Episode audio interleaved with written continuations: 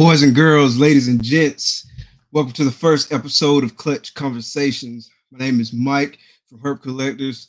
Uh, welcome to the very first show. Really excited about the very first show. Full disclosure, we're still getting our bearings around the whole process, so probably make some mistakes. But uh, consider yourself lucky. You get to witness grow over time. You'll be able to say, "I remember when they weren't nothing." So I, I really appreciate everybody everybody tuning in. Um, with that being said, I'm super excited to introduce our first guest. Uh, this is a truly inspirational individual. Uh, without him, I probably wouldn't be doing the YouTube. Uh, ever since I've met him, he's always encouraged me do YouTube, do YouTube, get your face out there, get your name out there. So uh, I'm very, very excited to have him on the show for the very first episode. So without further ado, I want to introduce to some and present to others the homie Gershon Porter from GP Snakes. What's up? What's Welcome up? to the show. Welcome to the Thank show, you. bro. How's Thank it going? It's going good. It's going good. so excited you're doing this. yes, sir. Yes, sir. It's been a long time coming. I'm, I'm really excited. And like I said, really excited to have you on the show. Very first episode. It really means a lot. So, so glad to be here. We, we, we made it. I'm very, I'm very proud to be the first episode. It's an honor to be on your first episode and to see this journey come full circle and you starting it. I'm so excited. I'm so excited. Absolutely, man. I, I really appreciate it. Uh, 100%. All the motivation, um, all the messages. so I, I really appreciate it because, like I say, without you, I probably would have just kept putting it off, putting it off, putting it off. But it, it's certainly a pleasure to be here. A pleasure to have you on the episode. So I Thank guess we'll you. just hop right into it. So introduce yourself and tell us what you do. All right. Well, I'm Gershon. I own GP Snakes. I be breed ball pythons. Um, I've been breeding for I've been how long? Uh maybe seven, eight years almost. Um, I do YouTube, I do Instagram, I do a little bit of TikTok, TikTok it up. I also have a live podcast on YouTube called Under a Thousand Podcast where I bring on someone above a thousand subscribers and someone under a thousand subscribers. I rotate them every other week and I talk to them, get to know them a little better, introduce them to the community, and get me to be able to talk to more people in the community because I am an introvert. I know it doesn't seem like it, I know, but I am an introvert, and it's a great way for me to network within the community and get more involved in the community. Um, so we do that live every Friday usually. Um, but yeah, that's me in a nutshell. awesome. Awesome. All right. So now reintroduce yourself the way people who are not in the reptile hobby would describe what you do. Okay, so my family will call me um, comic book nerd to an extent because I'm always watching uh, Marvel, Disney, uh, uh, DC, anime, all that good stuff. I'm a jokester in the family, kind of comedian. Um, also, I'm the guy with snakes, which some of my family members have come to be understanding that I'm the guy that's trying to make a business out of snakes. So they're being more supportive towards that end. Still don't want to come to my house, which I'm I understand. Um, my wife's side of the family, they like the snakes, but they still don't want to come to the house either. so, um, yeah, they just see me as a guy with a numerous amount of snakes, but they look really cool and they like to take pictures with them from a distance. Okay, okay. Yeah, it's the same thing with my family. Like they're scared of the snakes, but they're intrigued by the snakes. You can have a 15, 20 minute conversation. They ask all kinds of questions. I remember I told my cousin for the first time I was ultrasounding snakes. He was like, You doing what? I mean, I'm, I'm, I'm ultrasounding the female, looking for follicles, uh, trying to see like how far along they are in the breeding cycle. And so he was like super interested, but he ain't trying to touch no snakes, he ain't trying to see them in person. But like I say, everybody's intrigued with them. So that's fun. Mhm. Shout out to everybody out there in the audience. Um, welcome to the show, Nicole, Antoine, Leka. All right. So, what got you into reptiles, and how long have you been keeping? Um, so what was the first reptile I had? Technically, the first reptile I had was a turtle. Um, technically, it's not a reptile per se, but that was the first reptile that introduced me into reptiles. And then I got a iguana. Um, only reason I got a turtle, I don't even remember why I got a turtle. I think it was because of Ninja Turtles. To be honest with you, I really I was a big Ninja Turtles kid back in the day, which still and still love the Ninja Turtles. And favorite Ninja I, Turtle. favorite Ninja Turtles Leonardo, Leonardo, Leonardo, and then Michelangelo second, then Donatello, then Raphael. That's that's my order. okay, okay, yeah, I, I was Michelangelo first. Michelangelo, Michelangelo first because my name's Mike.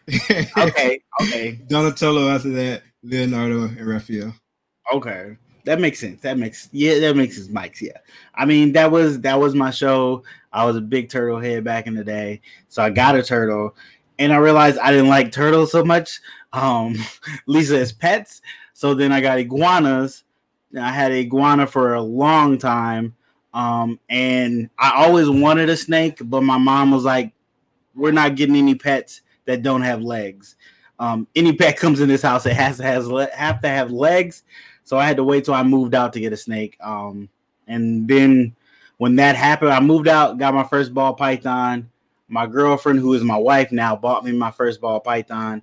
And then that had just exploded into this amazing hobby that I'm into now, learning about pop, ball pythons and breeding them. So what what got you into breeding? Like what was that one moment where you said, "I want to breed ball pythons"? Uh, so I was I was around snake number seven, and I started to at so like I had got a ball python, and then I had got a green tree python, and then I got a red tail boa.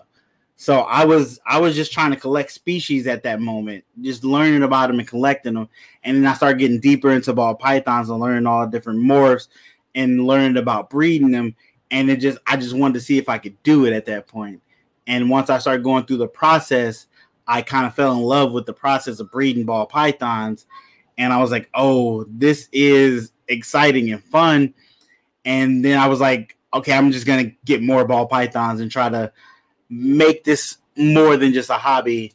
Um, after I sold everything, I decided to make this more than just a hobby.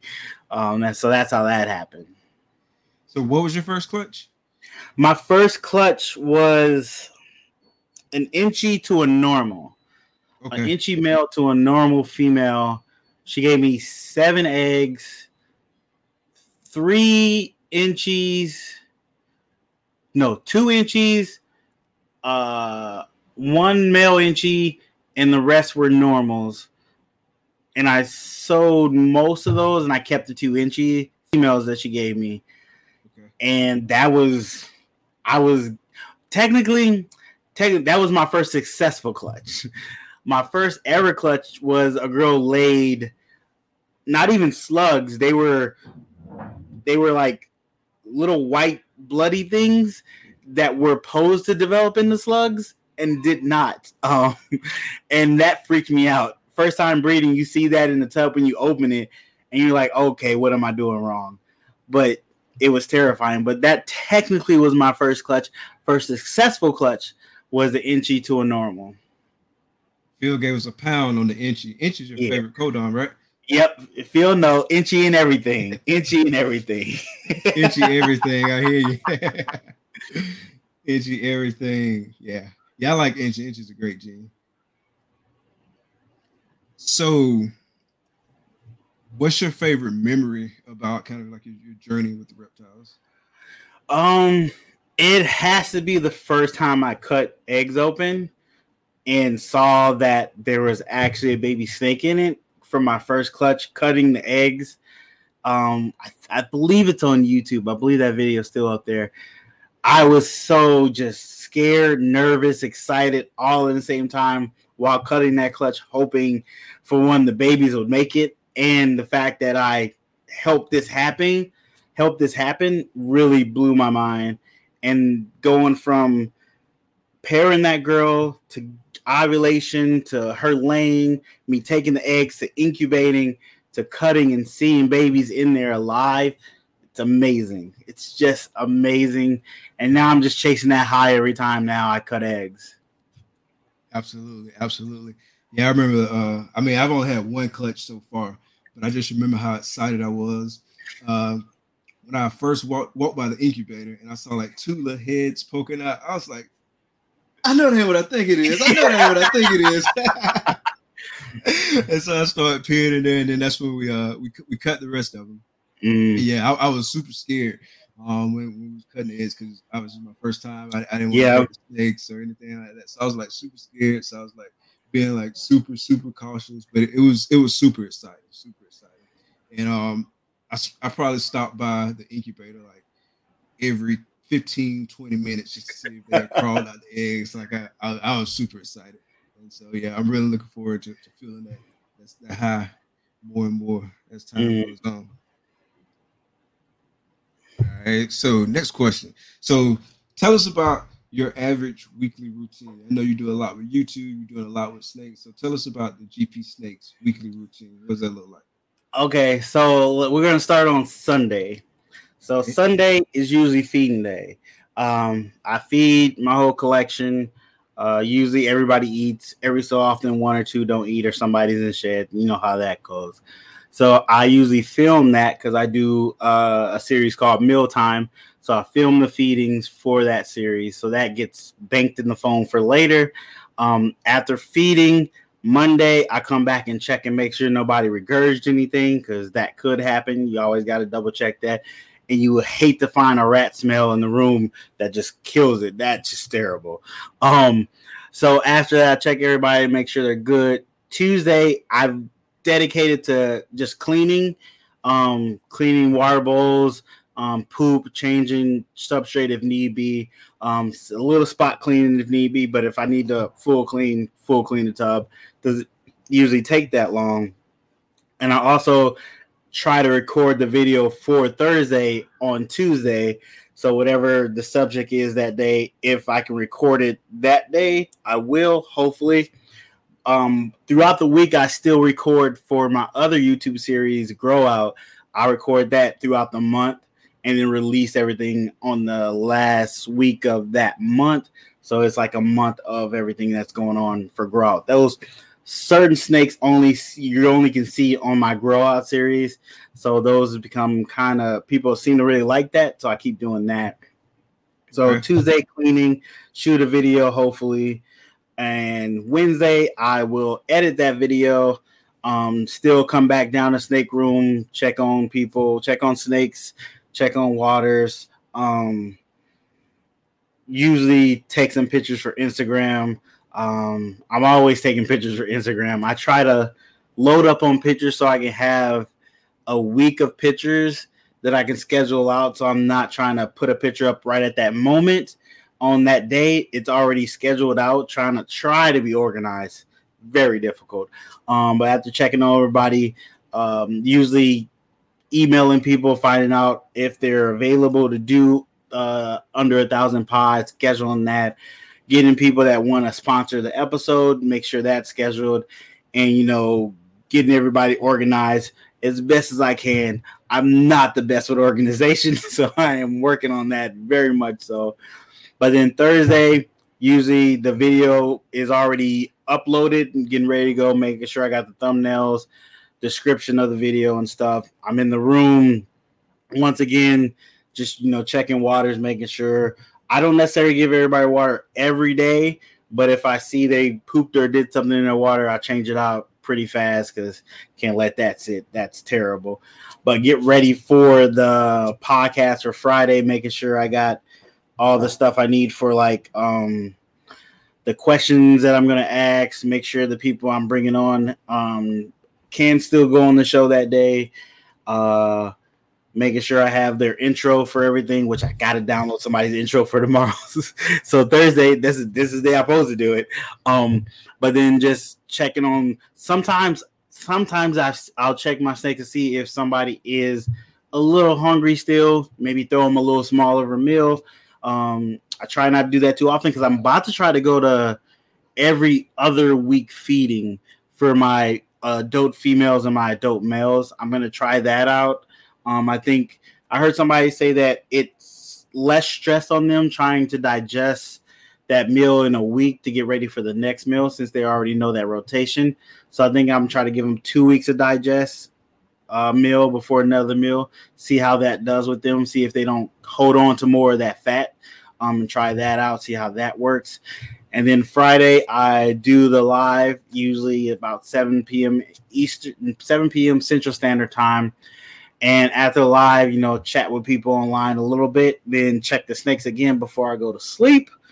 And then, uh, no, I actually film the intro for mealtime usually comes out Saturday.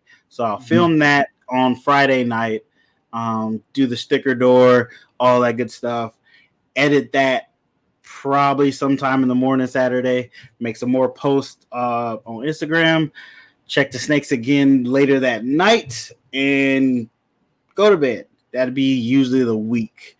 Um, if I don't have to work. Now, if I have to work overtime, the snakes might get two days of me not being in the room checking on them, just looking everybody over. But I usually try to be in here at least once or twice a day, if possible. Um, yeah, that's usually how the week looks, and then I do it all over again. so, how many hours a week would you say you're spending on GP Snakes? I honestly haven't counted the hours because I'm I I count me actually being on Instagram, liking people's pictures, watching people's videos, responding in comments. That's also part of GP Snakes. That's the uh, community side of GP Snakes, being involved in community, talking to people, networking, making friends, knowing what's going on with the community, helping other people out with stuff. Because I get people ask me questions about either snakes to doing a live to um, how did you post this on Instagram with this tag or anything that I, I am doing or maybe think that I might know how to do. So honestly, it's a 24 hour job, to be honest. 24 hours between taking care of the animals, making the videos, making pictures, posting, networking with people, communicating, being involved in the community. It's it's a it's a lifestyle pretty much. 24 hours and that is even before you actually start making any real money from being a ball python breeder per se. Um, still trying to go to that point where everything back here is putting money in my pockets, but also taking care of themselves too. That's the goal of all this, to where they're not taking money out my pockets, but putting money in my pockets and taking care of themselves. That's the overall goal down the line. Absolutely, hundred percent. Shout out to everybody in the comments. Shout out to everybody in the comments. So, yeah, it's deep in here. Yeah, it's deep in here. It's hard for me to keep up. Uh, it's my first time. hey, I'm just having to click on them. it's hard for me to keep up. I promise I'm gonna get better. but definitely, shout out to everybody in the comments. We really appreciate it. Appreciate all the support. So, speak a little bit about your your, your breeding rotation and kind of how you rotate your males and how you map that out. Oh, okay. So that's actually changed now since I have an ultrasound. It's totally changed the way I breed my females with my males. I used to do what was it? Um, I do a week on and week off. I used to have the male going with a girl um on Wednesday. He's staying there for three days. Um, and then next week he'll go to another girl. So I would do that and just slowly rotate him through the girls. And then I would switch from the girl went first, she would go last in that rotation once that male finished to the first line of girls he was going with. Now, at the beginning of the year, I throw the male in with the girls, and then I wait a month later and I check their follicles with my ultrasound, see where they are. If they're above 10 millimeters are up, I throw that male in again, let them lock with her one more time. If they're below 10 millimeters, I wait until they get up there into double digits and I give them another lock. And then once they get close to like 30 millimeters, I give them one more lock. So I try to get the male with the female three times instead of like until she ovulates, what I used to do without an ultrasound. So that way I maximize my males and I maximize what females will be going that year. Um, I've done that so far two times since I've got the ultrasound. This would be the second year I'm doing that. So far, it's seemed to be working. Um, I don't have a lot of data to say if it's working that way or if I should change it yet. So I'm still learning that process now. So we'll see how it works. But I did catch one girl that I thought wasn't gonna go, ultrasound her and seen that she was like 20 millimeters, and I hadn't paired her yet. And so I was like, oh, got to get a male in there, uh, let him go do his job. And she did drop eggs for me that season. At what millimeters do you stop pairing? um, she's good to go. Then the pairs. So, so apparently, it's they're supposed to ovulate at 40 millimeters or 42 millimeters. I could be wrong with that. I downloaded some stuff off of Instagram. Um, no, you no Gmail, Google. I don't even know how to say the words. Google. I looked up like when they're supposed to ovulate. So they give you. I found this little chart. So that's what I go by. Um, I start. They say the best time to introduce a male is at 25 millimeters. Is when the females are is the best time to introduce her, introduce the male.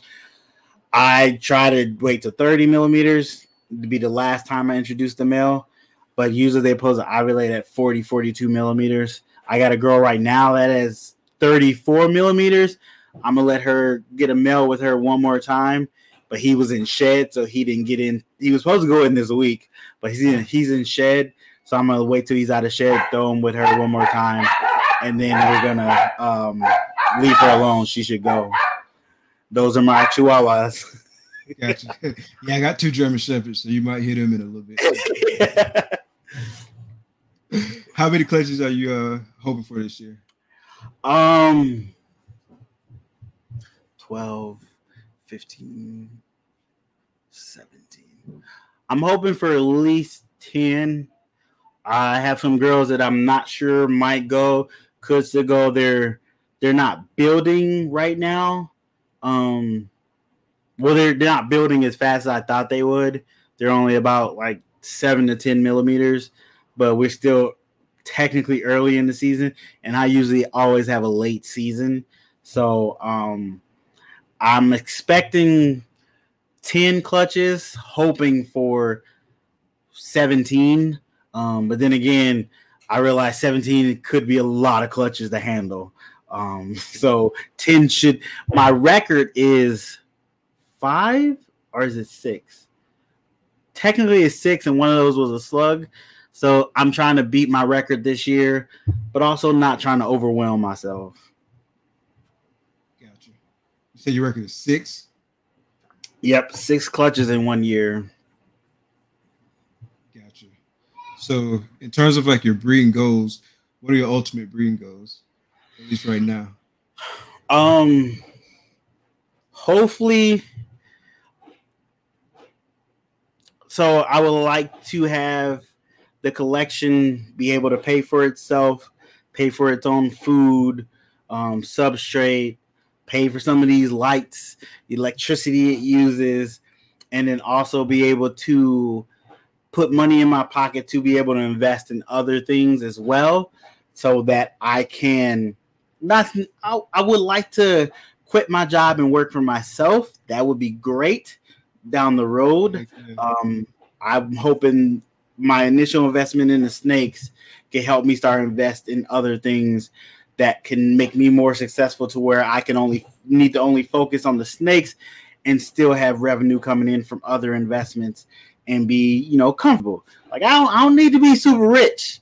I would just like to be more comfortable where I'm not worried paycheck to paycheck living, where I can be like, ah, I need to go on vacation. We just gonna go on vacation and not have to worry about where we gonna get the money to do that. That's what I would like. So have you started like working on like breeding plans over the next three to five years? Yes, I got um I have plans. I seen somebody ask about my albino clown project plan. So I have at least uh, a two, three, and a six year plan with the albino clown project itself to add codoms, add other recessives. Um, I also have a two to three year plan for DG and working with DG Clown eventually down the road as well. I'm developing a plan for um, G Stripe because I'm I'm getting into G Stripe. But that's also kind of blended into my albino clown plan too because I want to see how that works with that. But I'm also starting to think about like codoms, new codoms that come out because you know plans kind of change when some new stuff come out. You be like, oh, that's hot. I would like to work with that, and I would like to put it into projects I'm already working with. So I'm keeping the option for that open to where I can move a new gene in and not disrupt the plan too greatly. Um, but I'm also realizing this is a one guy, one man um, project. I'm I'm the only one working here at GP Snakes. Um, my son helps me when it's time to cut eggs, but he doesn't help me when it's time to clean. So I still have to have it to where I can take care of all these animals properly and not have them suffer from me not being able to come down here and take care of them the way I should. And Kai from um oh I just blanked on his business name. Oh, it's gonna come to me. Kai. Somebody tell me what Kai's business is in the comments. I forgot. But he he said something Lucas Landon. Okay. Yeah. Is that what it is? Lucas Landon Reptiles. I think that's what it is. Um he told me something that that I never thought about before was don't think about the number of snakes you can take care of when you're healthy. Think about the number of the snakes you can take care of when you're sick. So that readjusted my whole mindset of how many snakes I want to have at one point in time and breed to um, be more responsible with what if I get sick and I still have to take care of these animals. If I'm sick, I know I can't take care of 150 animals.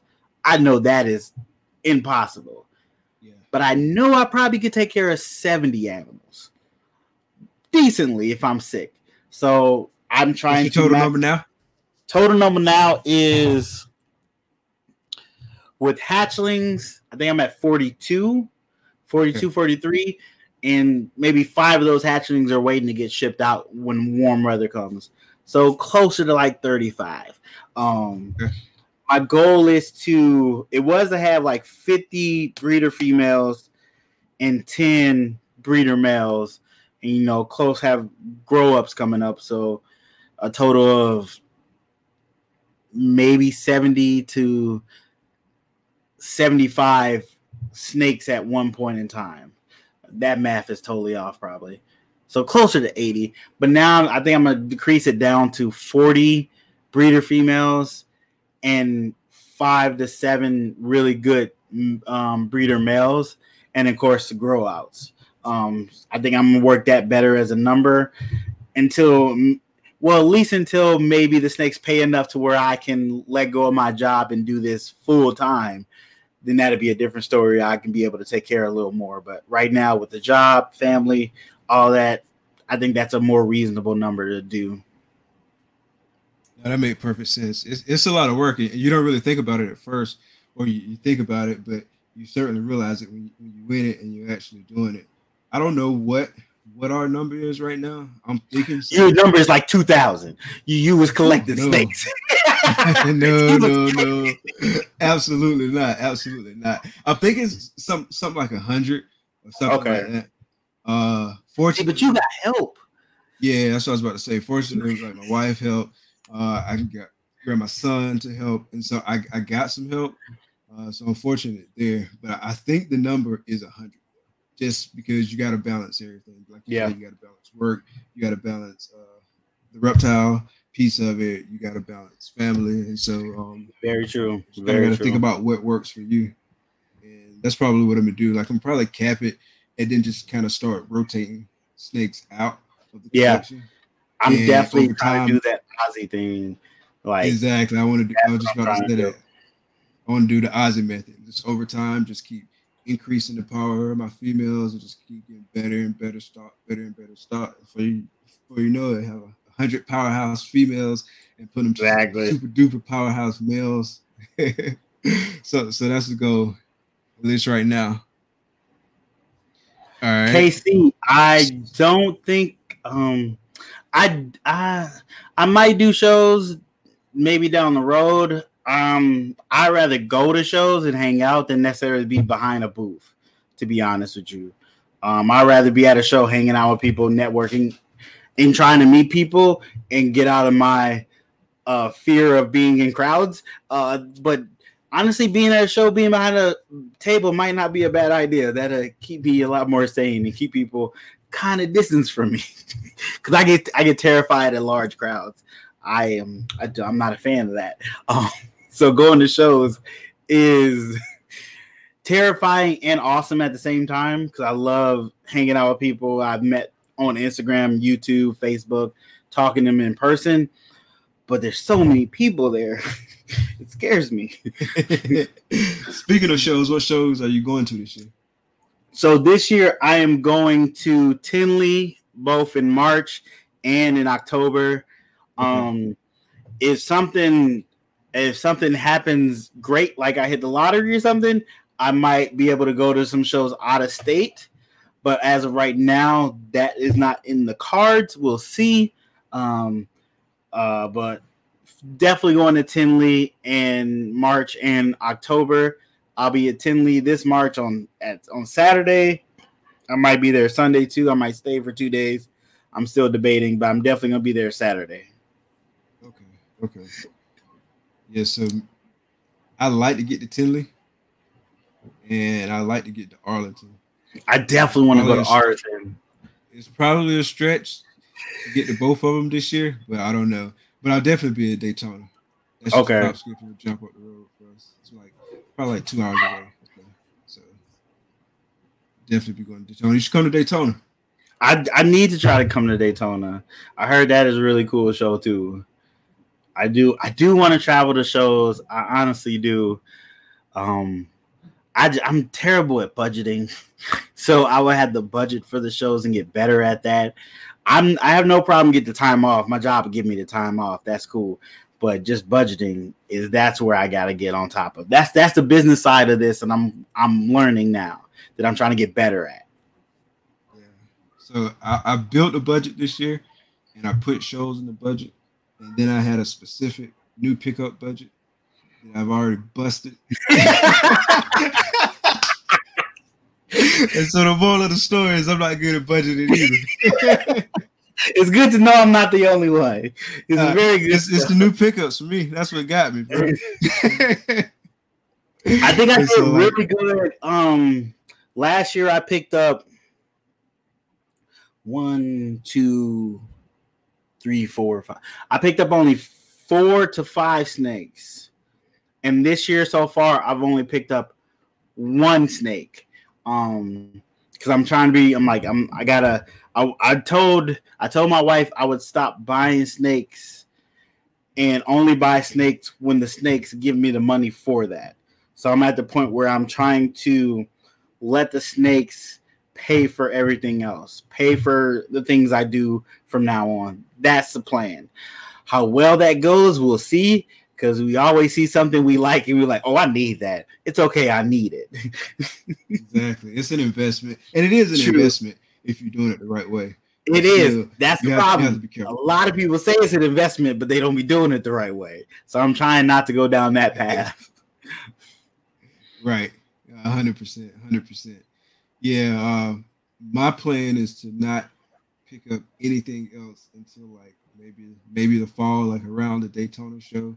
Okay. I guess that's more like summer.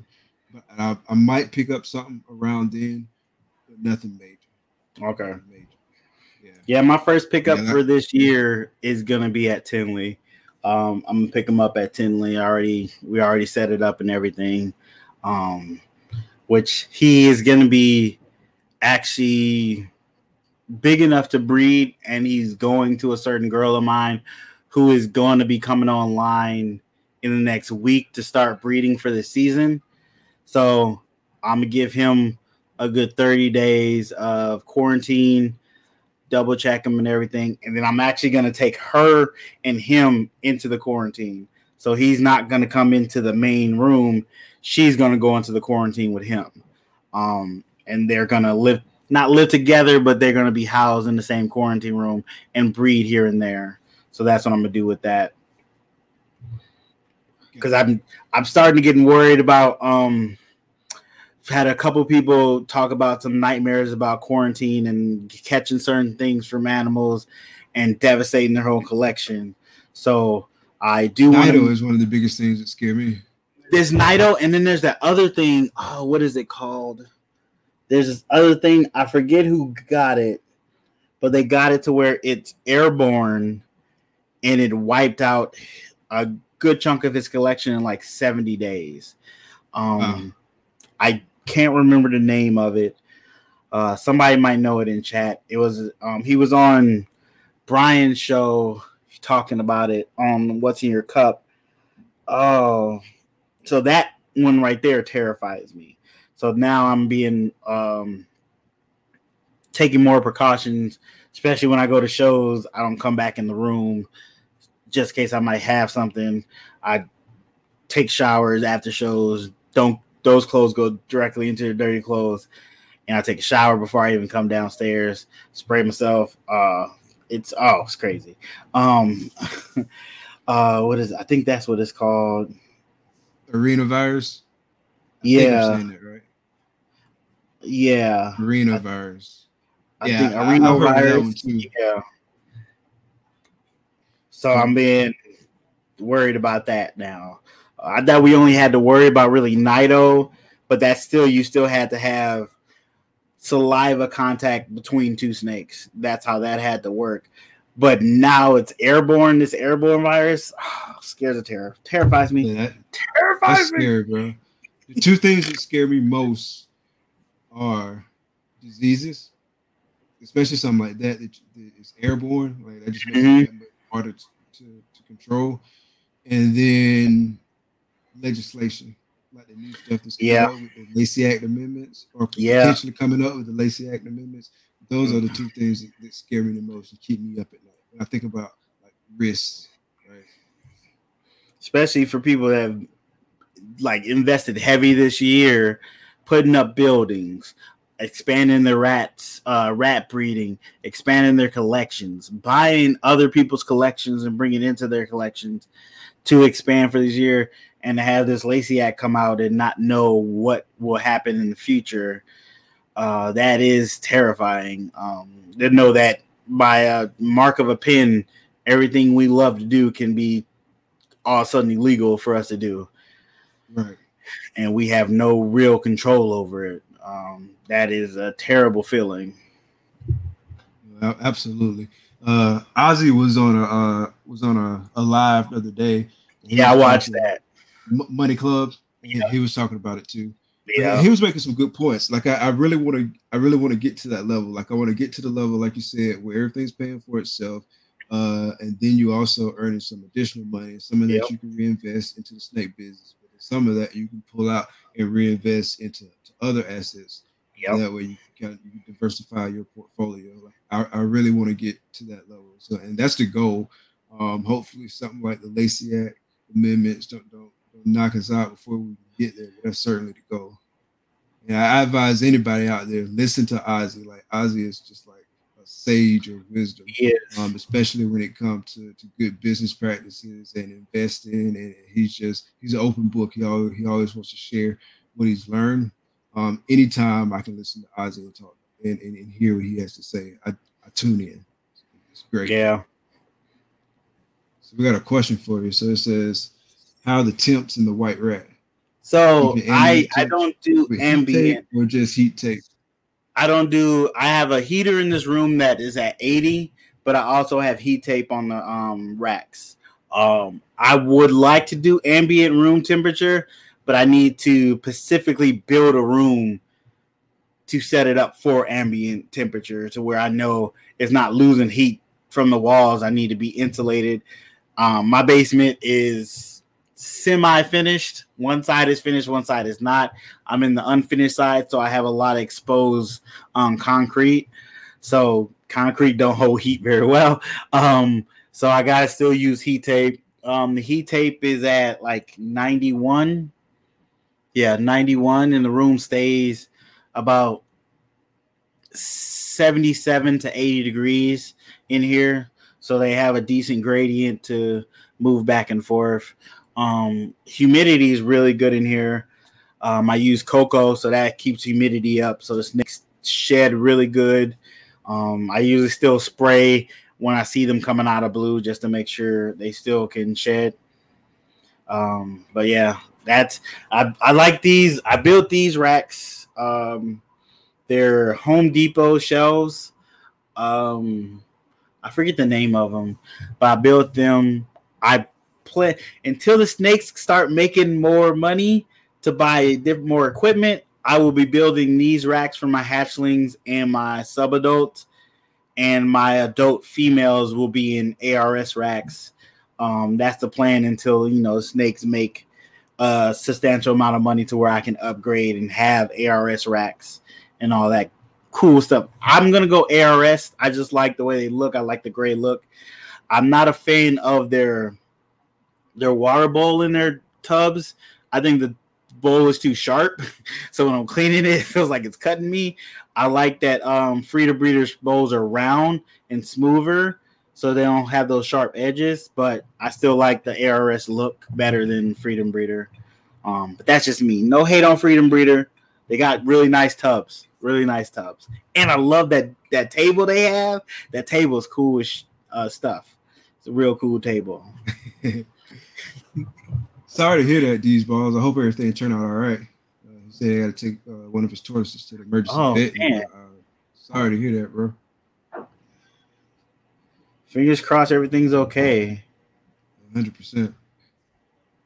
Yeah, I like uh, ARS better too. Um, nothing against Freedom Breeder, um, but I just like the look of ARS. Yeah. I just fell in love with the look of it, and I was like, "Yeah, I like that. I gotta have that." I'm sure the Freedom Breeder is pretty good. Like I've I've never had a Freedom Breeder, but I, I'm, I'm sure it's pretty good. So you still you said you use cocoa. you still using Grow It?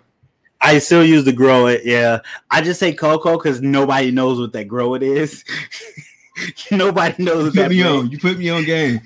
hey, it's it's it's like it's like twelve to thirteen dollars. It does the same thing as cocoa, uh, the other cocoa stuff does, and I can. I, I'm having trouble finding it at my um store. I usually get it, so I have to brother. tell them ahead of time to order it for me because people are starting to learn about it and go pick it up. Because I talk about it in videos here and there. So people that watch my videos in Wisconsin, they're like, oh, let me go look for this stuff he's using. And they're starting to take my supply. So the first time I ordered Grow It, I ordered it off of Amazon. I forget the exact amount it was, but it was it was it was cheaper than getting the rubber chip. hmm to me, quality wise, it was. If there is a difference, it's not a material difference. Like to me, it was the same. So um, obviously, I'm no cocoa expert, but to me, it was about the same. Um, For the rubber chip, it's not the same as the cocoa blocks. And so I still use cocoa blocks in in my ARS for my my females. So I still use that. Okay. I think it, I think it looked kind of fly in the pictures. Yeah. and, yeah, and I like the. Squares, it does Yeah. look it does look good. I ain't gonna lie, it Yeah. does look good. but grow it. Uh, like I, I got like probably like six blocks of it. but yeah, yeah. So I'm definitely on the grow it train. Okay, okay. See, it's spreading. Hopefully everybody don't start getting it. I mean, I, I, been- I was told to. somebody told me to contact the company and tell them like there's a different use for it that they might not know about, and maybe try to see if I can get a sponsorship or something. And I was like, I might do that. I might hit them up and be like, hey, just so you know, the Snake World's using this. I do use it. If you guys would like, you know, try to market this in this way, this is another market you guys can go. Let me know. I'll definitely be willing to work with you guys, help you out. But uh, I'm already busy. I'm I'm busy, so maybe one of these days I'll reach out to them and see. Um, I'm just glad they're still making it. So Nicole got a question. She said, "What would what would be each of your powerhouse males and from who?" Um, I'll let you go first. I'm not 100 percent sure if she's talking about like that we have in our collection or that we want to get. Uh, maybe she's talking about. she- that we wanna get. Um, Well, So, so um, I know she's looking for a powerhouse male to pick up in Tinley. Um, I can't remember exactly all the females she has in her collection. So I'll have to just talk about powerhouse male I have. Um, technically, my powerhouse male right now is my albino clown. No, he's not even him. Technically, uh, it kind of it's be two. Technically, it would be either my albino clown male or my pied yellow belly het clown. It's between those two. I would have said it would be to, between my desert ghost butter spider male, but he's not breeding, so he sucks.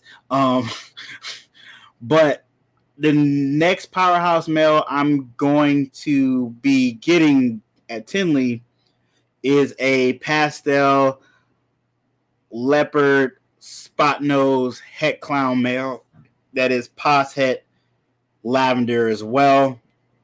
Um, he's gonna be my next technically powerhouse male because I can most likely make animals up to two to four thousand dollars with him this coming season and even higher for next season.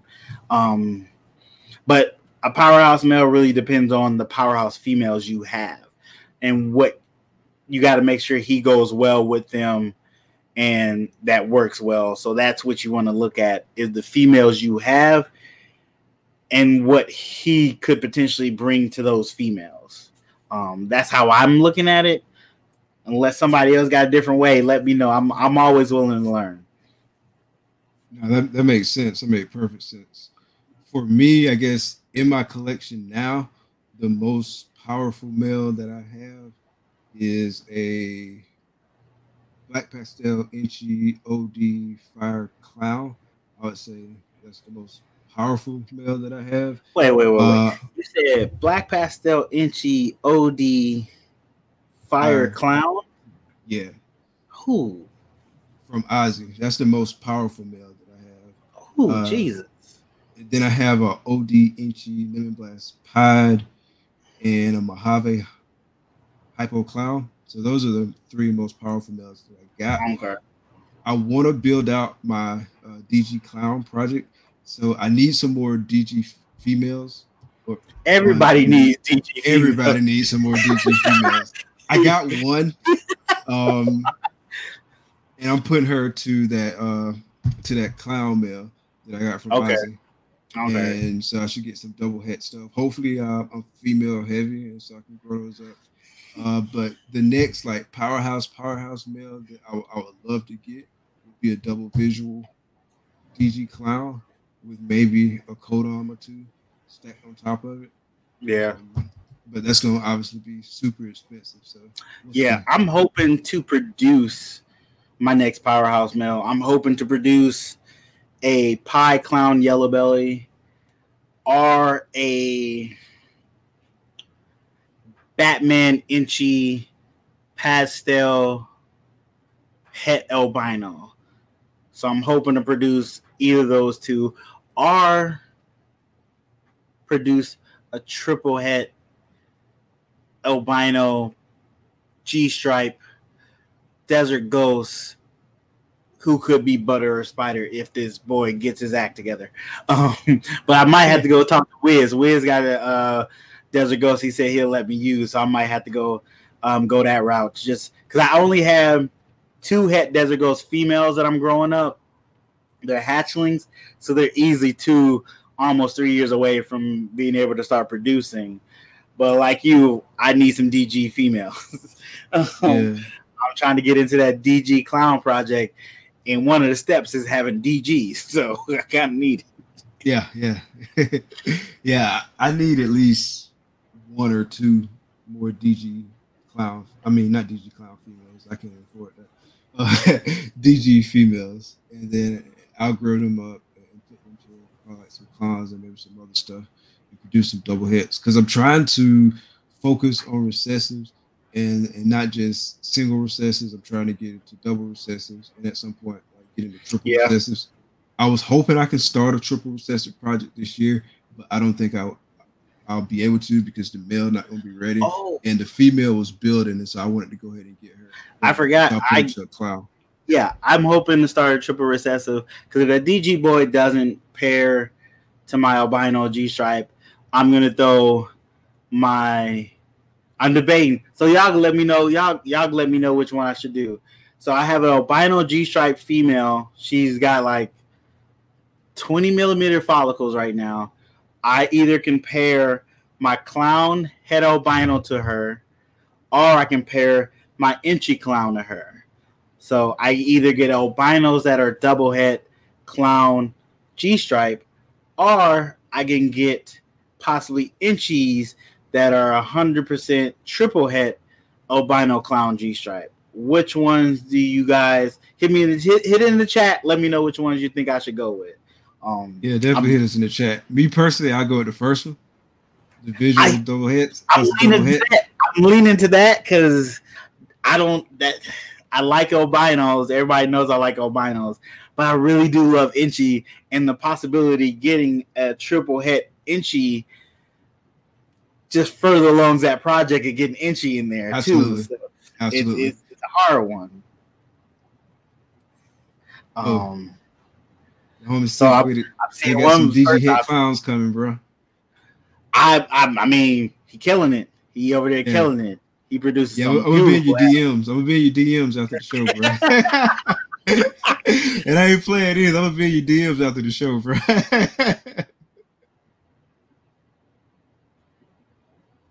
What's up, Pat? Yeah, I'm, I'm thinking that too, D. Um, I'm thinking that too. More comments? Pull them up here. Make some powerhouse combo head DG females if you have a visual male. Absolutely. That male ain't breeding. That's what that was my plan. He was supposed to go to so many different girls. He was supposed to go to a Pastave. He was supposed to go to a Russo. He was supposed to go to an albino uh, G stripe, a Pied, a Inchy, um, a Het clown to make pos het clowns. He was go. He was gonna go. He was. I was gonna stud him out this year but he ain't he ain't doing his job. He ain't locking with nobody. So I was trying to make a a het DG army with uh either multiple codoms in it or or other hets in it. I was trying to make an army, but he he tripping. He let me down. he let me down. Yeah, I'm still call. I'm, I'm, gonna definitely be messaging him right after the show. All right, so um, what are some solid breeder business tips that you can provide for everybody? Um, so if you're getting into this from bottom floor, you're getting into it. Buy recessive females first. Find recessive projects you really like and buy recessive females first. Either some with some codoms in it or double recessive females if you have that kind of money. I'm not trying to count your coins, but if you got that kind of money, definitely buy double recessive codom females if you can. Um, start start YouTube immediately. Start YouTube immediately. Start Instagram immediately. Don't let people tell you you can't post on Instagram or YouTube because you ain't produced nothing. Don't worry about that.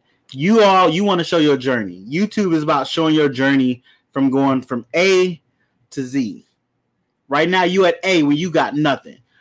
Chart that first video, you unboxing that first snake, setting up that first snake, setting up that first rack, figuring out your business name, getting all that in order. Do videos on that. Do videos on what you doing because people want to see your journey. Um, business side of stuff, you got to network. I starting to learn that you got to network. You got to talk to the people in the community. You got to become friends with people in the community, not just from what you can get for them, but for you being involved in the community. It is a community, and if people see that you here to just kind of take people money, they not gonna mess with you too much. Um, so be a positive force in the community. You ain't got to be friends with everybody, but you got to make some friends. One hundred percent. Um, you definitely got to make some friends and go about it the right way. Um, give yourself, make a plan of what you want to breed and make it realistic. Uh, everybody goes like, "Yeah, I'm gonna breed this and I'm gonna make these, and they're gonna sell for this." You might not hit anything you're trying to hit.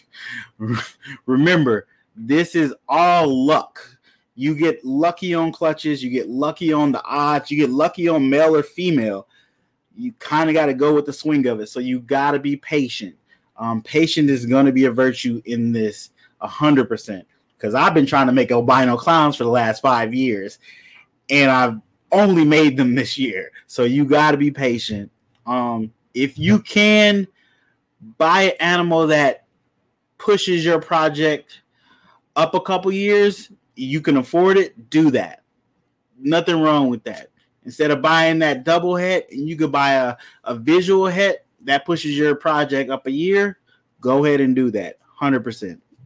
Um, work with the things you want to work with, but realize what the market is out there. Um, if you love pastels and you only want to make pastels, you're not gonna make the money back you think you're gonna make from that. just realistic. So you have to pay attention to what the market's doing, but also make sure you're working with stuff you like to work with. Because if you don't like seeing what you pulling out them tubs, you ain't gonna want to clean them tubs. Hundred percent. Um, I love looking at my albino clown, so I'm always in his tub. so you got to make sure you work with stuff you want to work with, but also look at the market and look where it's going. Because um, you, if you're trying to treat this as a business that you enjoy doing, you got to make business decisions too. That's just how that goes. Yeah, definitely, hundred percent speaking facts. I agree, G. Appreciate it, sick. Appreciate it. Dropping knowledge that's the science of it, 100. percent Though I, 100 percent agree. So you spoke about getting recessive females first. Can you speak a little bit to kind of the strategy you should take when you decide, um, like what considerations you should have when you decide on how many recessive projects to start? I was told to not have like more than like five different recessive projects. I mean, you can do that. Um, the thing is, I didn't think Desert Ghost was gonna be as hot as it was. I could have got Desert Ghost a long time ago. I saw Desert Ghost where I could have been in it a long time ago. Didn't think it's gonna take off like it is. So you can't limit yourself on projects on just what you see them as now. You have to also have a vision for a project or see what it in the future it possibly can be. So you you kind of have to take a, a gamble on stuff. Um, definitely get recessive projects you like and you want to work with, but get some recessive projects people aren't working with and try to mad science that stuff and do something different with it nobody's possibly done and create something new. The best way to set yourself apart is to make something nobody else has. 100%. Which is difficult, but not difficult because people been doing it every day in this hobby. they making stuff from stuff that people stopped messing with long time ago.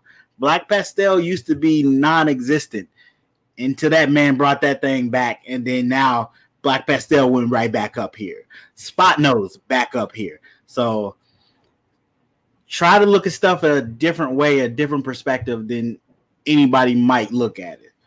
You still gonna be fighting to get to the top, but at least you fighting a different battle. You fighting against your own imagination, not necessarily the next guy. So, what you think the top three most slept on jeans are? Codom or recessive? It don't matter. Oh. Mm.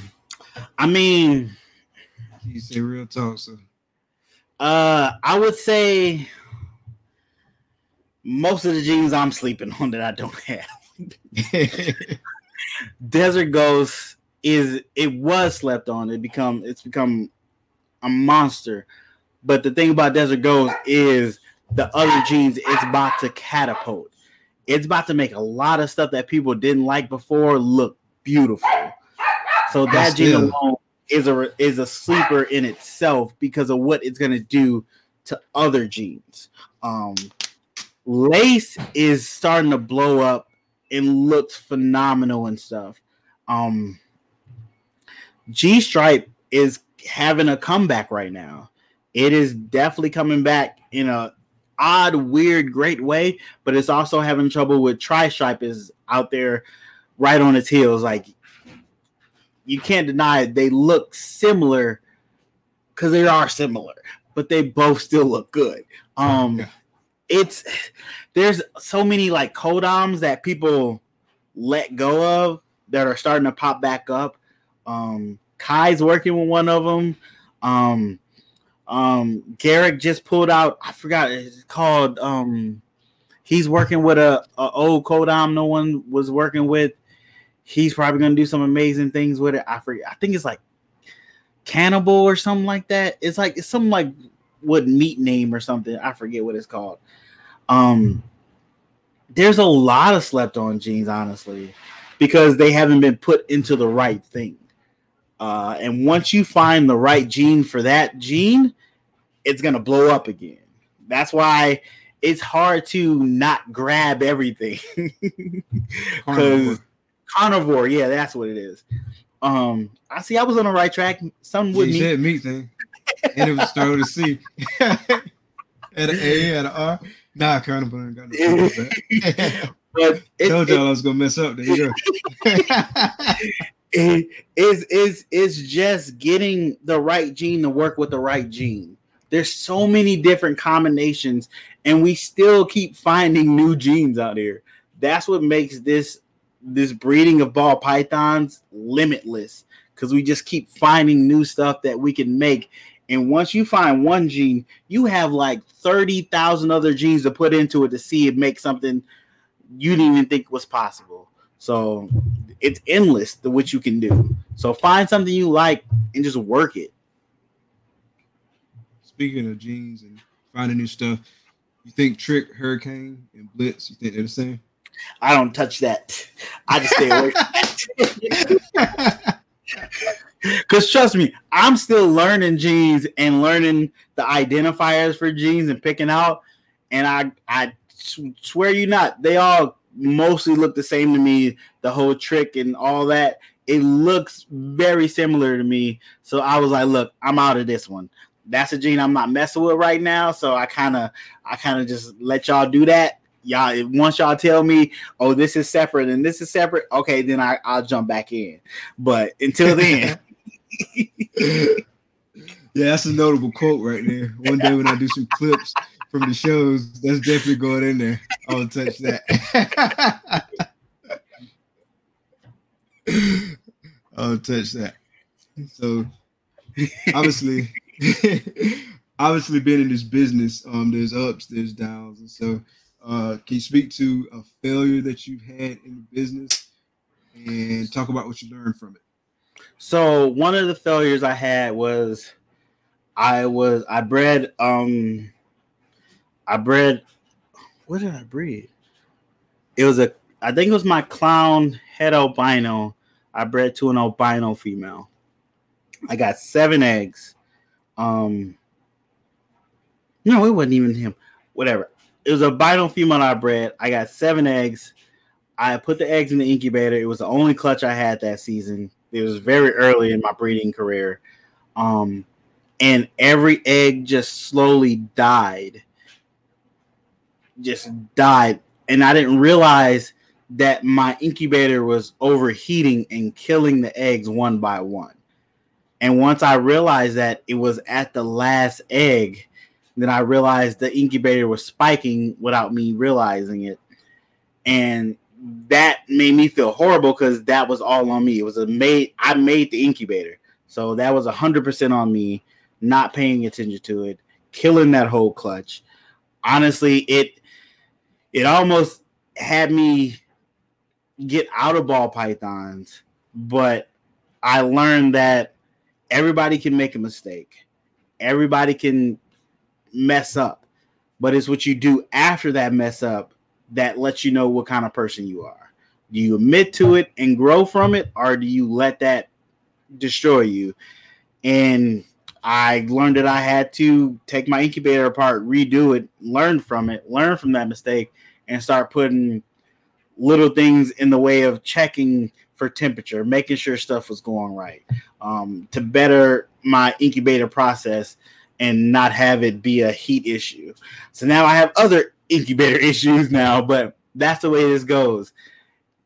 No matter how dialed in on something you think you have it, something's going to go wrong out of your control, and you're going to have to either fix it, deal with it, or adapt to it. that's one of the things I've learned with breeding ball pythons. There's a lot of adapting to situations. Absolutely. I'm a I'm a firm believer. If you fall down six times, get up seven. You gotta keep going. Very true. Very true. All right. So, in your opinion, what's the most important personality trait or skill you need to have in this industry, in this hobby, to be successful?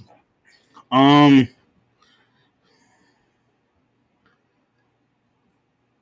It's between either persistence or patience. Um, you need both. You need to be able to keep going, but you also need to be able to be patient and let your animals grow. You, some people try to get their animals to grow fast, feed them a little more than you need to, breed them a little earlier than they need to.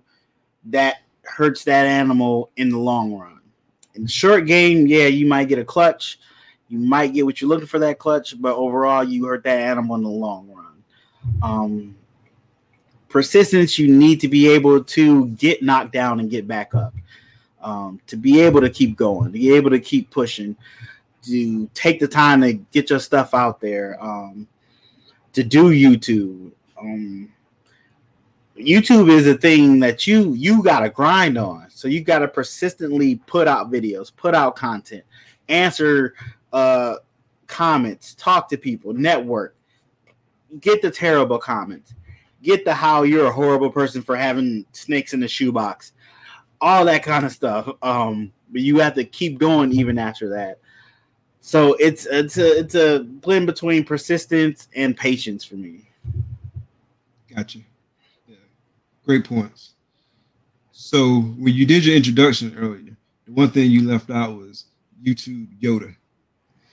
And I say YouTube Yoda because you have mentored a lot of people in the YouTube game and you're responsible for like half the YouTube channels out there in the reptile hobby. But we want to speak to people who have mentored you. So who has been one of your most important mentors in this hobby and in this industry? Um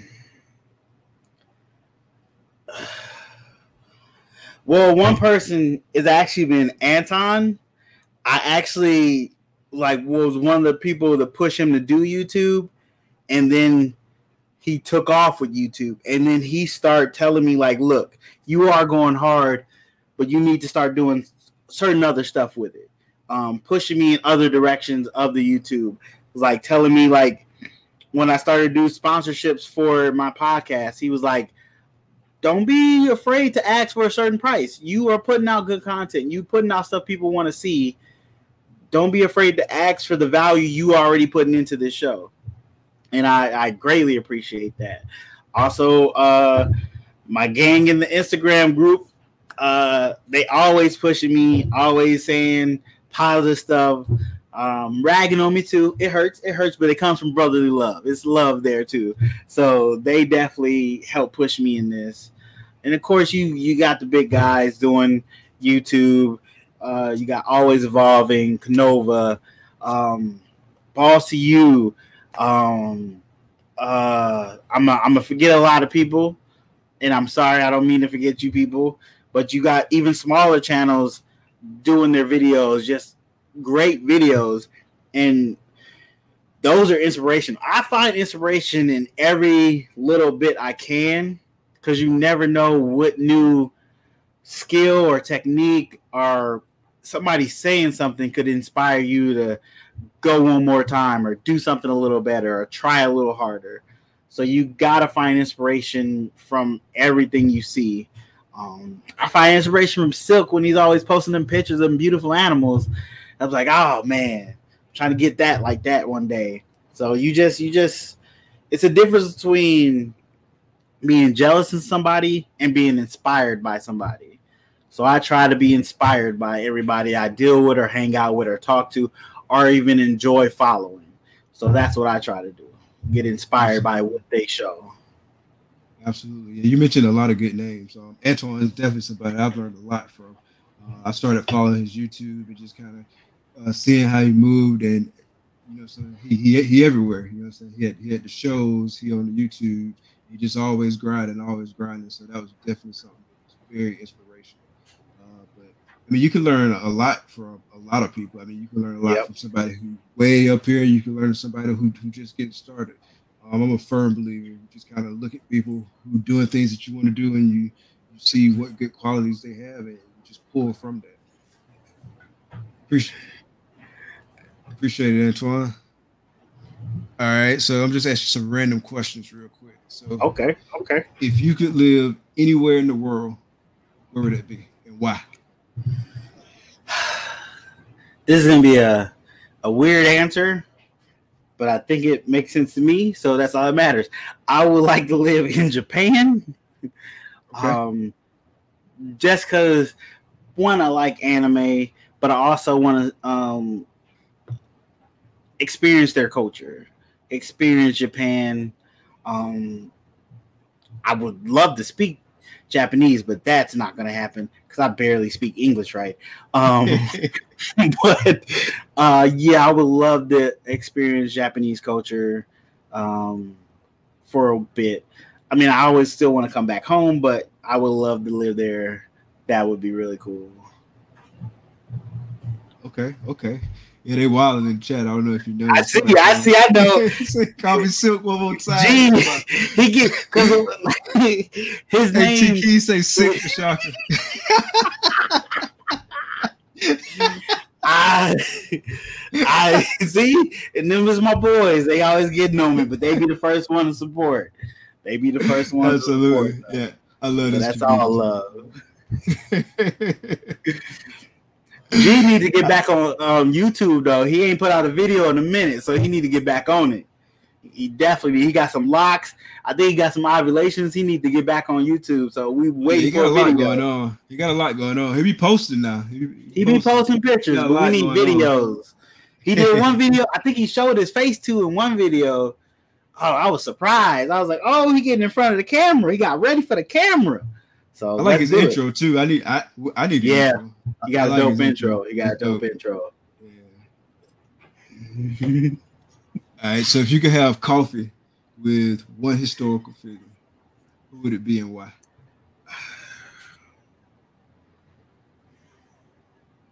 That's a that's um interesting. I wanted to go business,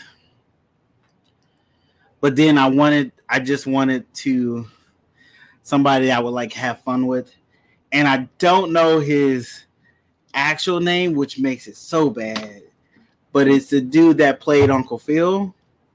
Um Oh, James Avery. James Avery. I would like to talk to him partially because he was the voice of uh, Shredder. So I think that would be interesting to talk to him about that. But then also Fresh Prince. Yeah, I didn't know. I didn't know that. Yeah. Oh, he's the voice of Shredder on the cartoon. Yeah. Learn something new every day. Oh man. So, changed my um, whole childhood, yeah. It, it was the 80s cartoon, so the one we grew up on. But yeah, Yes, I would love to sit and talk to him and pick his brain about acting, voice acting, the show, Fresh Prince, how that impacted a generation of people.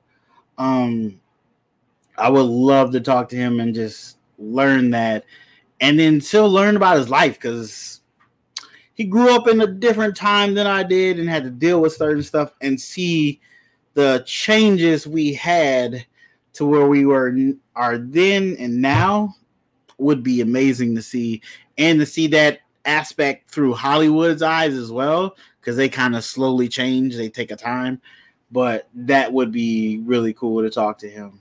Um I know that's a weird answer but that's what Yeah, that's a great answer. That's a, that's a great answer.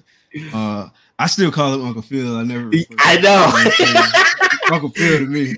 the show named you Uncle Phil. I'm gonna call you Uncle Phil.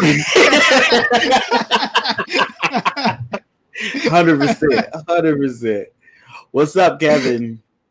What's up, everybody? Shout out to everybody in the chat. I promise I'm gonna get better uh, with the messages and kind of interacting with the chat. Uh, but shout out to everybody in the chat. Really Yeah, he's still new. support. He, he's not used to talking to the chat and talking to the guests. We're gonna get him there though. No worry, y'all. No worry. y'all. I mean, this is great for me because I haven't really been looking at chat, so this has been real comfortable for me. Oh, that I might have to take a, a page out of T Key's book and have somebody else managing the chat. hey, I was I was thinking about doing that with my wife, but she nah, she wouldn't be okay with that. She wouldn't help me with that. Be like, look, this is your thing. You want to be on camera, do your thing. I'm like, all right, respect that, respect that. Hundred percent. So, what was your favorite subject in school? It was math. Um, it was math because I was good at math, and there was always usually just one answer with math. There wasn't multiple different answers for stuff to where, look, I just had to find this one answer. I don't have to get close to it. No, I just find this one answer. So that made it easy for me. Um, I was not good at other subjects. Yeah, I like math too because, like you said, it was a, it was it was an answer. You had one answer. and you knew it. exactly. So, let's see. You need to learn how to make cats blue by the time I hop on. The Oh yeah. So I I I'll let you. I'll I'll, I'll put you on that. He So, so like, there's a like admins. Yeah, yeah, mods. There's like two different ways to do it. Um, I I have an easier way to do it where I use my phone while I'm on the live and I can click on people and make them blue. I'll break that down to you later. I'll let you know how to do that, so you got that going for the next one. Okay. Yeah. Because it does help when you get like um um trolls in the chat. People, your admins can delete their comments and stuff when they start saying racist or stupid stuff. They could delete them if you don't catch it. So that can't happen.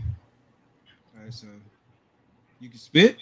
I don't know what they talking about. I don't spit no bars. I don't got no bars. You sure? You Nope, sure? I got no bars. Got no bars. okay. You sure? I don't even play rap. I don't even, I don't even try to play rap. My bars is. Not there, non-existent. Because we got to bring it back on for a, a live concert.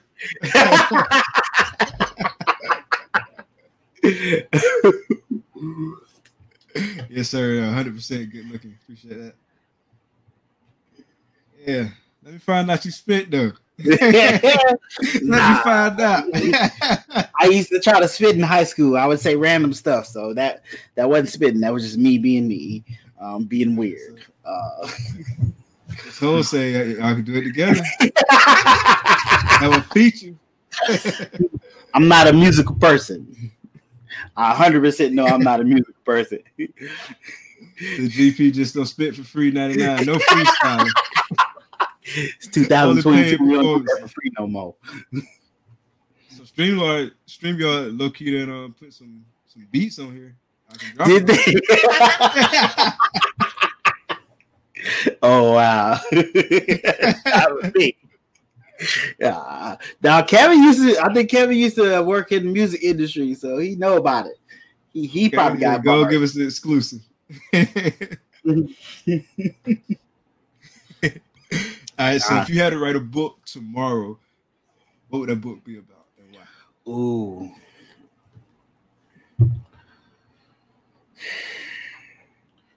Ooh. It it would it would be it'd be a weird book.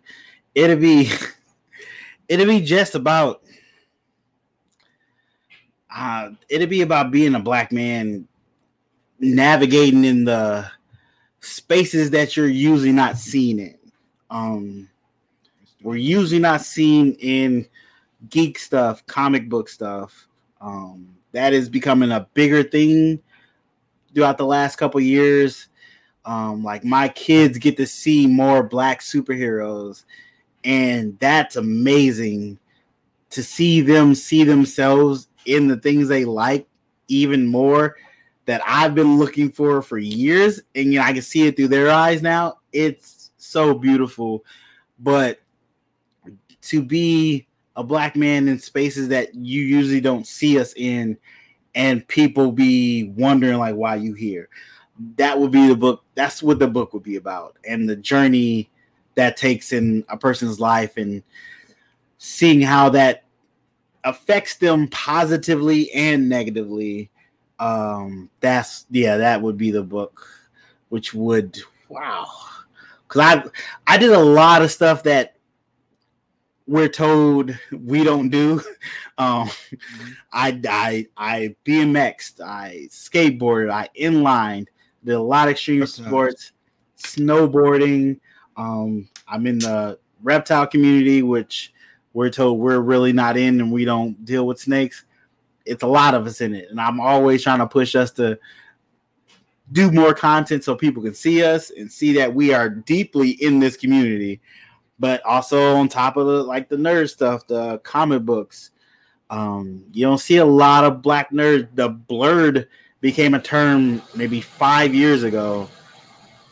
Comic book nerd stuff has been around for decades, and we only got a term for us maybe five, ten years ago. We always been there. Um, so it's just navigating that world that you're told you're not supposed to be in or you're not usually seen in, how that affects you negatively and positively would be the book. Um, that's a, that's a that's great the book. white people shit. That's yeah. that's what you hear all the time. let's not do that. Let's not do that. Let's not do that because I'm not putting out an album hey, but oh, real wow. talk, you should work on that book. That's a dope book. That's a dope concept. I like it. Yeah, I might have to start writing some stuff down. That's deep. Uh, put that out. Might go get a ghostwriter, put some stuff out. That's dope. That would be a dope concept. I would, I would definitely buy that book. Okay. Somebody copy and send that to me because I'm gonna forget tomorrow. I have a terrible memory. So send me this email. I put in the follow up email after the show. Okay, because I will. And, and ever do you like you did me? I would ask about it every so often, and we got to push each other. Yeah, this is very true. That's very true. Very true. Sir. Yes, sir. That's that's a dope concept. I like that a lot. Yeah, it's it's not a it's not a story that's told a lot. At least I haven't seen it in any kind of like medium. Yeah. Um, so yeah, that that would be a dope idea. Real dope idea. I see that you're in the comments and stuff like Marvel and stuff. So yeah, yeah, I've been I've been a big. I started with cartoons, moved to like superhero stuff, but I've always been into cartoons. I was trying to make my own cartoon at one point in time, trying to learn how to write cartoon scripts and stuff. That was a, a semi passion of mine for a little bit, trying to learn that and then I found the snakes, and that kind of took over. And I was like, ah, you got to do one or the other. You you, you got to dedicate a lot of time to one, so you got to pick one. So I went with the snakes, but yeah, I went from cartoons, the comic book stuff, to superheroes, to anime, to just all kinds of animations, and then storytelling. It's a it's a just it's amazing what you can do in that art form and the way you can still touch people with that art form to be able to tell a story and reach so many people so many different people that not necessarily look like you but can still share that experience and come together. It's magical. Absolutely. 100% yeah. Yeah so I read comic books and stuff coming up and, and watch cartoons uh, with the comic book characters, and, and, I'm deep in the MCU right now. Deep in okay. In the MCU. Speaking of MCU, we got a comment. So Multiverse of Madness.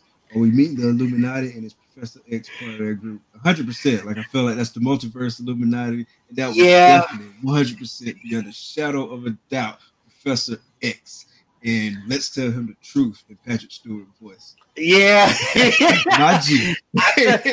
honestly, I've been trying to not um, look at theories because I want to go into that movie semi blind, but I've been seeing all these theories popped up. Um, that movie's gonna be bananas. It's gonna be. Did you see crazy. the trailer? I seen the trailer. the trailer. they released Sunday. Yeah, it, it's, it felt like a whole different movie from the trailer they put on the back of Spider-Man: um, No Way Home. Was it No Way Home? Yeah.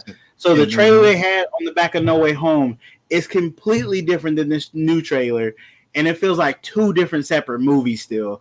And that's amazing. They can do that with that much footage still. Mm. And apparently they're going back and shooting to put some more cameos in, which I'm like, oh my god, that's gonna be crazy. Um, know they are 100, percent and you know they they throwing us a curveball on the trailer. Yeah. They leading us all the wrong You direction. can't never believe a Marvel trailer. It's always a lie. Like let Marvel tell it. The Hulk was gonna be in Wakanda. Yep. Fight. Not Hulk Buster, but Hulk, like real OG Hulk. yeah, so you can never believe that trailer. So it's a lot of we get way off subject, but it's and that's what you my show, my content. No, but uh, so it's a big argument or debate online right now about who the character is. It kind of looks like Captain Marvel that light up is, and that character is Fight Wonder. Who do you think it is? So it's I seen it's supposed to be either Tony Stark or somebody else said Monica Rambeau. Um it it favors more Tony Stark, but I don't think it's the um Tony Stark we're already used to. I think it's gonna be a, a variant Tony Stark. So the rumor is Tom Cruise is supposed to be coming in playing Tony Stark as one of the variants. Um, it could be that, or it could be something totally different that they're trying to throw us off track. So, um, at this point, it could be anybody because Yeah. they got such abilities with these illusional effects. They could do anything. So, Yeah, I'm trying I to not a bunch of hold on. theories out there. yeah, the I'm not trying to mentioned, hold on like- one theory too tight. I want to go in as loose as possible so I can accept what they're showing me and not be like, "No, this is not, Not what I thought." Exactly. Yeah. exactly. Yeah. Like I've seen people say uh Monica Rambeau, Maria Mhm. Rambeau. I, I don't know. Cause I saw that one picture, because at first that's what I thought too. Then I saw the one picture and it kind of looked like a like a dude. Yeah. Like I don't know. Then it could be just evil like Doctor Strange powering up, got some different power like he did in um the What If series. He got a immense amount of power in that series and became super powerful. So it could be anything, honestly. It's it, it's anybody's guess. And, and Marvel like to play with our emotions. And, and they like I mean they smart. They get us talking about it. I mean we talking about it. Yep. everybody else talking about it, and so they- they're real smart. I really like what they're doing. So, if you won ten million dollars tomorrow, what would you do? With it? So immediately, so I get 10 million. 10 million is all mine. Correct? Yeah, let's Okay. assume no taxes. Let's just No taxes. take an argument. let's 10 assume no right there. Taxes already came out. I get 10 million. Um, 5 million immediately goes into a savings account. 5 million immediately into a savings account. The first million I'm using to get me and my wife out of debt, pay all our debt off, get that done. Probably gonna be some money left over with that. Um, uh, another million is going in for my kids' college fund. That's for them. Let that grow interest. So by the time they get there, that can be paid for with that. But where we go in college is gonna be two million dollars a season. So I'm needing more money. Um, so we down to After you buy Um, books, you're gonna need some money. bro. exactly. so we done spent roughly seven million of that's already accounted for now. Um, our bills probably ain't that much, so we probably let's say we got we got three million and some change left. Of course, I'm gonna take um, two million and invest in real estate um, try to make that money make some money. That's the plan. Do some smart real estate investments. You know, go con- con- contact Ozzy, talk to him about some real estate, where to invest that in, and then of course I'll take five hundred thousand to invest into GP Snakes. Get some nice animals, new facility. Um, get ready for the future so I can just focus on that because I got all this other money making me money now. And then, you know, uh, probably another 500 million will be like take the wife and kids on a vacation before we about to buckle in and get some stuff. I will get stocks. Gee, I do need to get stocks, but I'm still learning stocks. So I got to learn stocks before I get them. I might make G my financial stock advisor So I throw him a million dollars to do my stocks, uh, get that set up. But um, try to make that money make me money and plan for the future. 100%. 100%. But I'm right, definitely man. saving half of that immediately. Half of that is going to save somewhere because people blow through money so fast. So I'm putting that 55 million away somewhere where it's saving and making money on its saving stuff. So I have that in case some all this other stuff falls down, but hopefully that stuff doesn't. Yeah, definitely great answer, bro. Definitely great answer. That's that's a solid plan. Make your money work for you, right? So buying assets instead of liabilities. I didn't mean five hundred million. I mean five hundred thousand. yes, I'm buying Cancun vacation spot. uh, so, yeah. what is my favorite anime? That's a hard one. Um,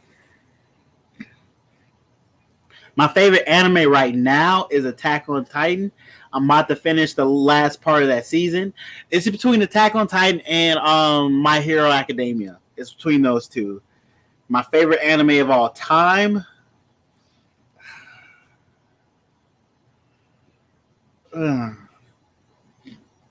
It's got to go between Dragon Ball Z and damn, what is that? And Gundam. Gundam Wing to be precise. Because that's where I kind of started to get into anime. Um, and that's where I developed a love for anime was between Gundam and Dragon Ball Z. So those are always be my favorite. Naruto is a second close. Um, I did watch Demon Slayer. I kind of um, I didn't finish the first season. I got to like episode 23, 24, and it started to get a little weird for me. I got to go back and visit it. But I do I did like it in the beginning. Demon Slayer was really cool my hero is a crybaby. no, that character is developing. He's developing his emotion. He, like he wear him on his sleeve, but he's developing. I appreciate that. Oh, sorry, I got I just nerded out. I seen anime. That's all good. It's all good. so my son is into the Attack on Titan stuff. Like I bought him a bunch of stuff. That like he, he Attack on Titan is very violent. You be letting him watch that? He, oh, he in high school. Okay, okay, yeah, okay. Yeah, that's. I guess that's okay. That's okay.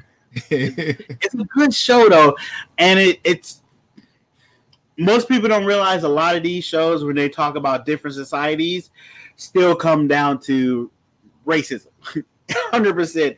It's like this set of people were oppressed by these people, and now these people can become giant monsters and eat these people. But did these people learn from the oppression they gave these people to not be that? Learn in next week's episode. That's what happens every time. every time. Every story is about oppression of one set of people who finally get strong enough and fight back and kill their oppressors.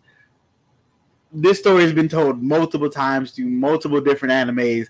They just tweak either it's an alien race that you think are not black people, like uh, Dragon Ball Z. Saiyans are black people, hundred percent. Frieza is a white guy, and he destroyed everybody. That's just the way it goes. Hundred percent. Oh, but that's enough about uh, anime and racism. so these are the type of clutch conversations you're gonna get when you tune into the show. I didn't even go hard on the first episode. uh, all right. Arcane, so I uh, watch Say again. Arcane, I think it's a um, Netflix anime. I gotta watch that. I think I'm pronouncing that right. Let me go put that in my queue right now. I seen it on there. I just never got into it. Yeah, I um, haven't gotten into the anime like that deeply myself. Uh, but I mean, now that you speak to like, there's so many different genres. There's so many different genres. Um, you honestly, it honestly, you can find something you like in any anime. They have so many different genres. They're they're they're just like drama shows. They have different they have different like um they have contest anime, they have strongman anime, they have female anime, male heavy anime, dramatic anime, horror anime. They're just like regular shows. They're just in cartoon form. Invincible is a beast. Invincible is a beast. Oh, oh, that's a good show. I'm sorry, I'm just nerding out. No, Oh. you good? You good? Chris got a question. Do you like PVC or professional better?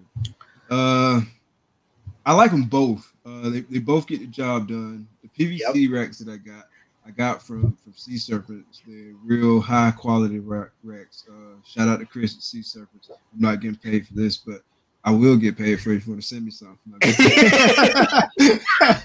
you gotta always be marketed. yeah, holla at your boy.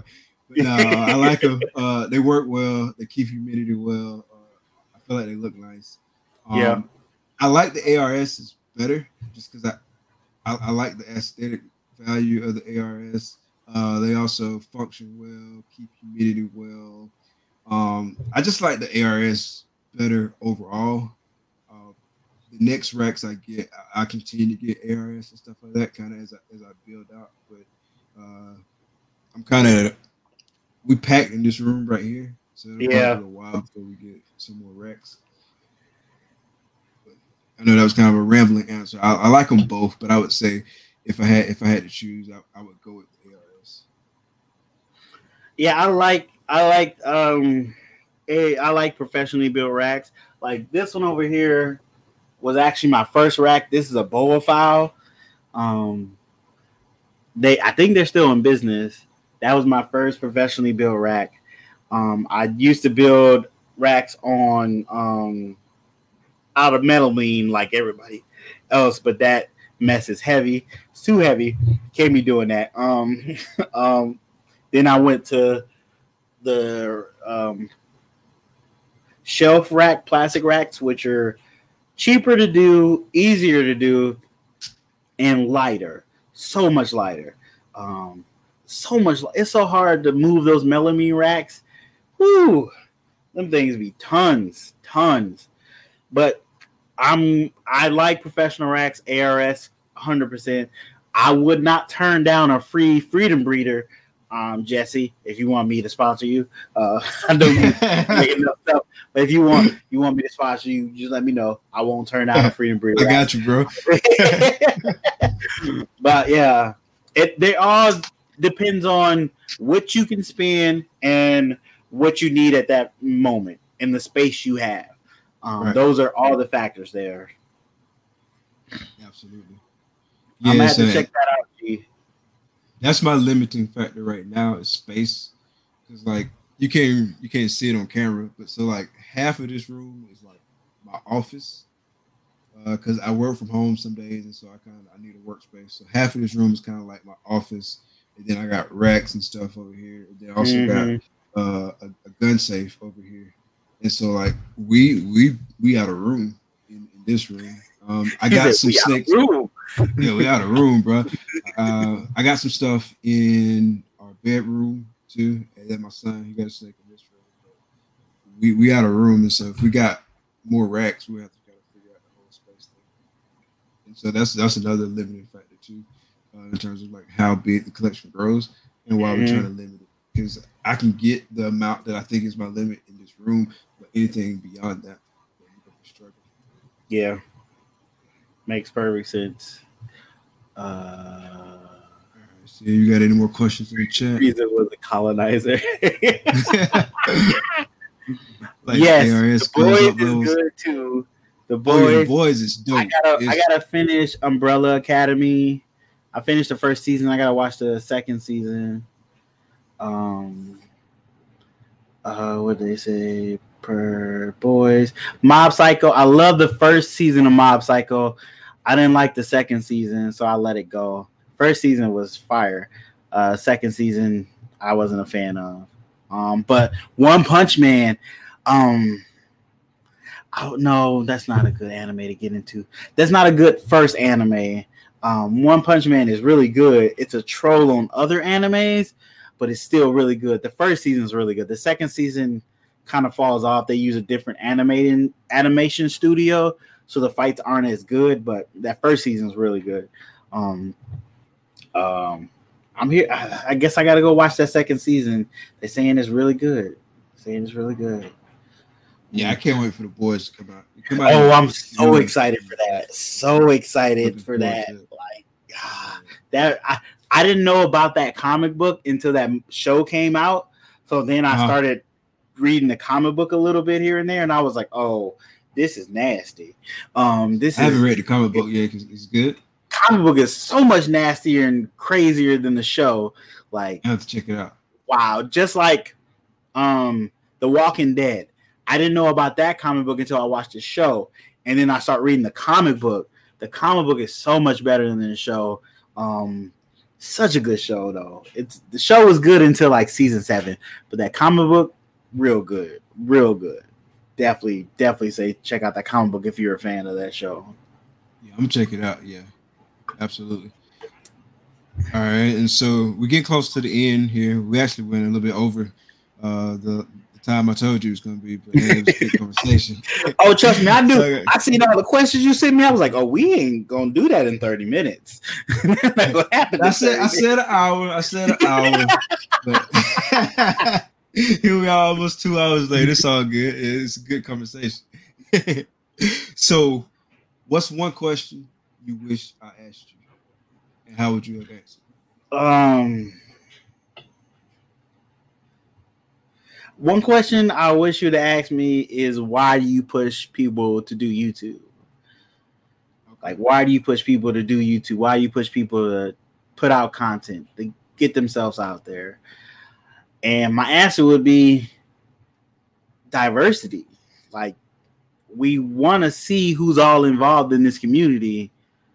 Don't be scared to show yourself. Like, a lot of people don't realize all the different types of people that are involved in the reptile community from different races to different genders to groups like there are like family groups doing it together like it's amazing to see the so many different types of people in love with these reptiles breeding these reptiles taking care of these animals have a passion for these animals.